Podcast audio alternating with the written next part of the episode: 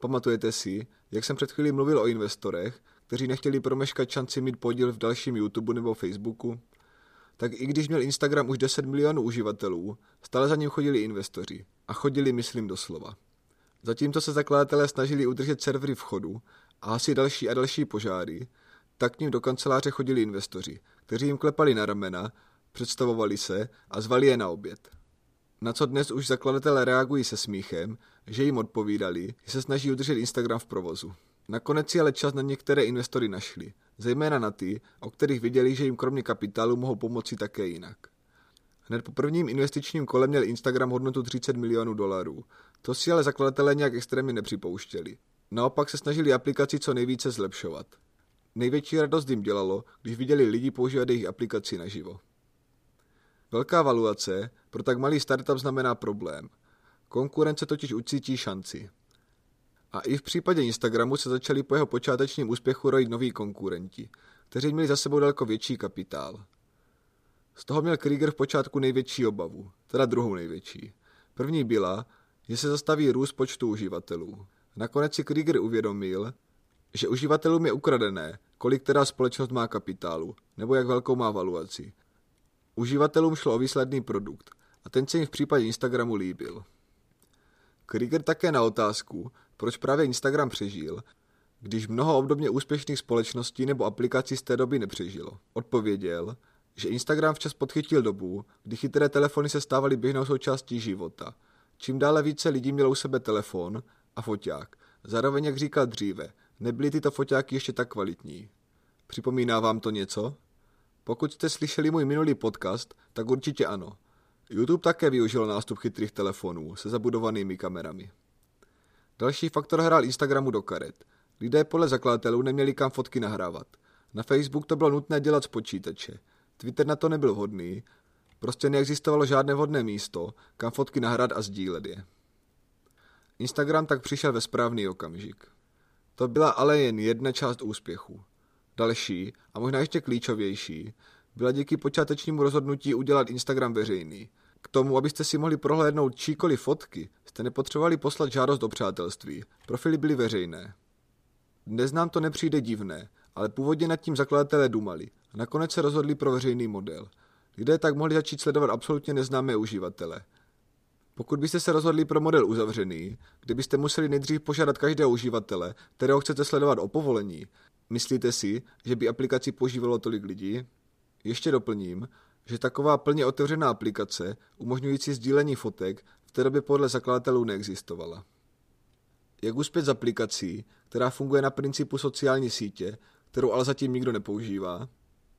Skrytý diamant ve formě vědomostí sdělil si na téma, jak zařídit, aby lidé chtěli používat aplikaci, když ji zatím nepoužívá nikdo jiný. Systrom to nazývá jako Single Player Mode Feel Awesome. Single player znamená, že do Instagramu jste mohli vložit fotky a ty potom upravit filtry. Na to nebylo potřeba dalších uživatelů, takže aplikace nabízela hodnotu i pro jednotlivce. Navíc tyto upravené fotky lidé sdílejí na jiných sociálních sítích, jako je Facebook nebo Twitter. Tam se pak uživatelé, kterým se takto upravené fotky líbily, dostali k možnosti stáhnout si sami pro sebe Instagram. Za jeden týden na Apple Store si ho stáhlo 100 000 lidí. Během prvních tří týdnů měl Instagram 300 000 uživatelů. Za dva měsíce po spuštění už to byl milion uživatelů. A to byla aplikace v tuto dobu pouze pro Apple. Instagram neměl androidovou verzi. Stejně tak neměl ani vlastní web. Až tuto chvíli začal fungovat multiplayerový mód. Název Instagram pochází ze spojených slov Instant Kamera a Telegramu. Podle Systroma tvorbou této aplikace vytvořili takový instantní Telegram. Navíc to podle něho znělo jako něco, co má dočinění s focením. Instagram si získal slavu mezi uživateli díky aplikaci, mezi startupy, ale i díky svému malému počtu zaměstnanců. Pátého zaměstnance přibral v červenci 2011, 8 měsíců po spuštění. V tu dobu už měl okolo 7 milionů uživatelů. A ku podivu nenajal programátora, ale evangelistku. Ta měla za úkol starat se o vztahy mezi Instagramem a jeho uživateli. Takže náplně její práce byla podpora uživatelů s technickými problémy, psaní blogu nebo pořádání akcí. Zakladatelé tuto novou posilu znali. Byla jednou z prvních testerek beta verze Instagramu. A podle zakladatelů byla také pro Instagram nejvíce zapálená. Za jednoduchostí Instagramu stojí také podle Rida Hoffmana zkušenost Kevina Systroma. Ten se chvíli rozhodl studovat v zahraničí. Zejména kvůli zájmu o umění si vybral Itálii. Na hodiny fotografování se dostavil s profesionálním a hodně drahým foťákem. Podle něj vystihoval přesně jeho povahu, perfekcionalismus. Hned na první hodině mu vyučující řekl, ať mu ten foťák dá. Systrom si myslel, že profesor pouze upraví nastavení. Jenže k jeho překvapení profesor s foťákem odešel pryč. Po chvíli se vrátil s malým plastovým foťákem a řekl mu, nejsi tu, aby fotil perfekcionalismus. A poté dodal, že ten foťák nesmí používat po celé tři měsíce, co bude na kurzu. Systroma to překvapilo. Na foťák totiž šetřil měsíce. A teď musel k focení používat levný čínský foťák, zvaný Holga. Tento foťák byl celý z plastu. I čočky byly plastové. Vypadal prostě jako dětská hračka. Nicméně za chvíli dostal Systrom lekci, která mu později pomohla s budováním Instagramu. Nezbylo mu nic jiného, než se s foťákem naučil pracovat. Brzy si na něj zvykl a fotil vše, co mu přišlo pod ruku. Holga neměla klasický formát fotografií. Její fotky neměly podobu obdelníku, ale čtverce. I toto později Instagram použil. Navíc si stromový profesor ukázal, jak při vyvolávání fotek pomocí různých chemikálí vytvářet různé filtry. Teď už to musí trknout každého. Fotky ve formátu čtverce a filtry. To je přece popis Instagramu. Jako první hodnotu společnosti zakladatelé vždy měli napsanou poučku Keep it simple. Právě jednoduchost je to, co Instagram vystřelilo mezi rychle rostoucí aplikace. Je lepší dělat jednu věc pořádně, než více průměrně. Uznali, že Bourbon byl až moc přeplněný různými funkcemi. Navíc jednoduchost aplikace sebou nesla další benefity. Během prvních 18 měsíců pracovalo na Instagramu pouhých 13 lidí. To už měl počet uživatelů okolo 30 milionů, takže na jednoho pracovníka bylo více než 2 miliony uživatelů. Šílené, že? V reálu to bylo ještě šílenější. Těch 13 lidí tam bylo až v pozdější době. První rok tam průměrně pracovalo pouhých 6 lidí. Zakladatelé to ale dnes žádnému startupu nedoporučují. Výhoda sice byla, že v takto malém počtu se všichni znali a dalo se rychle manévrovat podle aktuálních problémů. Přesto dnes Systrom říká, že by to už udělal jinak. Po světě podle něj chodí mnoho talentovaných lidí, kteří znají odpovědi na dané problémy a rádi by startupu pomohli. První vězní uživatelé.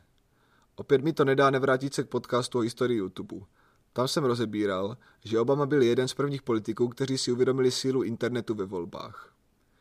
Krieger, když si všiml profilu s názvem Barack Obama, byl velmi překvapený, že Obama zná Instagram. Barack Obama se na Instagram připojil v rámci kampaně na znovu zvolení prezidentem v roce 2012. Systrom za první známou osobnost, která se připojila na Instagram, považuje někoho jiného. Snoop Dogga. Ze začátku váhal, jestli je to skutečně Snoop Dogg. Nedlouho poté obdržel e-mail od Snoop Doggových lidí, ve kterém stalo, že se s ním chce Snoop Dogg sejít. Další známou osobností, na kterou si Systrom vzpomíná, byl Justin Bieber. Ten vyvolal divokou reakci náctiletých holek. Ty holky měly takovou reakci na registraci Biebera na Instagramu, že graf v registraci nových uživatelů vystřelil strmě vzhůru. A to přitom na Instagram dal Bieber fotku silničního provozu. Vážně nekecám, na fotce byly auta ze zadu. Fotka byla samozřejmě upravená filtrem Instagramu. Později Bieberův tým kontaktoval Systroma a chtěl po něm peníze, protože Bieber na Instagram přitáhl nové uživatele. Systrom řekl, že mu nic nedají a Bieber přestal používat Instagram. Pro celý technologický svět bylo fascinující sledovat, jak jedna oblíbená osobnost dokáže strhnout fanoušky k užívání aplikace. Dokonce po jeho první fotce na Instagramu panovala obava, že je Instagram pod útokem hackerů. Bieber získával 50 nových sledujících každou minutu. Jak poznáte, že jste se dostali do povědomí veřejnosti? Jedním z poznávacích znaků, že už vás veřejnost natolik dobře zná, je když novináři přestanou k jménu vaší společnosti uvádět v závorce krátký popis, čím se tato společnost zabývá. Například Google, v závorce internetový vyhledávač, YouTube, server na sdílení videí a v případě Instagramu zmizelo doplnění aplikace na sdílení fotografií. V březnu 2012 společnost podstoupila další investiční kolo. Podle zpráv měla od investorů získat dalších 50 milionů dolarů. Hodnota Instagramu tak byla stanovena na půl miliardy dolarů. Čtyři dny poté investiční společnosti obdrželi dvojnásobek, který investovali do Instagramu. Zakladatelé se totiž rozhodli prodat Instagram Facebooku za jednu miliardu dolarů. Pro Facebook se jednalo o největší investici do té doby. Poté, co Facebook koupil Instagram, zůstali v něm oba zakladatelé na stejných pozicích jako doposud. Systrom byl dal CEO a Krieger CTO, vedoucí technologií. V době, kdy Facebook koupil Instagram, Systramův podíl ve společnosti byl 40%. Byl tak největším podílníkem. Krieger vlastně daleko menší 10% podíl. Prodej společnosti Facebooku měl výhodu. Odvětví, ve kterém obě společnosti působí, je podobné. Takže když přišli zkušení lidé z Facebooku do Instagramu, dokázali si lehce poradit s problémy, se kterými původní tým zápasil. Tato akvizice přišla v době, kdy počet uživatelů stále rostl, kapacita serveru Instagramu přestávala ale stačit. Proto bylo potřeba investovat do Instagramu další peníze. Tyto peníze by konec konců sehnali bez problému. Přesto se ale dohodli s Facebookem na prodej. Facebook do Instagramu přivedl zkušené lidi a taky přidal různá oddělení zaměřené například na reklamu nebo analýzu dat. V podcastu o YouTube jsem mluvil o důvodech, proč Google koupil YouTube, než aby se mu pokusil konkurovat. To samé se dá říci jako odpověď na otázku, proč Facebook koupil Instagram. Bylo jednodušší a hlavně jistější koupit společnost, která má funkční model a uživatelskou základnu, než se o to pokoušet sám. Pozor na to, co podepisujete. Instagram se dostal do problému, když si jeden z mála uživatelů, který četl uživatelské podmínky, všiml, že souhlasem s nimi se jeho fotky umístěné na Instagram stávají majetkem společnosti. Hodně lidí přestalo Instagram používat. Zakladatelé to dodnes označují za nešťastnou náhodu, protože v počátku společnosti převzali tyto podmínky od jiné společnosti a jen v nich upravili název společnosti na Instagram. Poté, co společnost koupil Facebook, chtělo jeho právní oddělení, aby upravil podmínky použití přímo na míru Instagramu. Zakladatelé si tyto nově upravené podmínky nepřečetli dobře, alespoň to tvrdí v rozhovoru. A tak se stalo, že jedna z podmínek mohla být vyložena jako právo Instagramu používat nahrané fotografie pro komerční účely. To prý ale nebyl záměr a jednalo se o náhodu. Nicméně počet lidí, kteří aplikaci rušili, narůstal.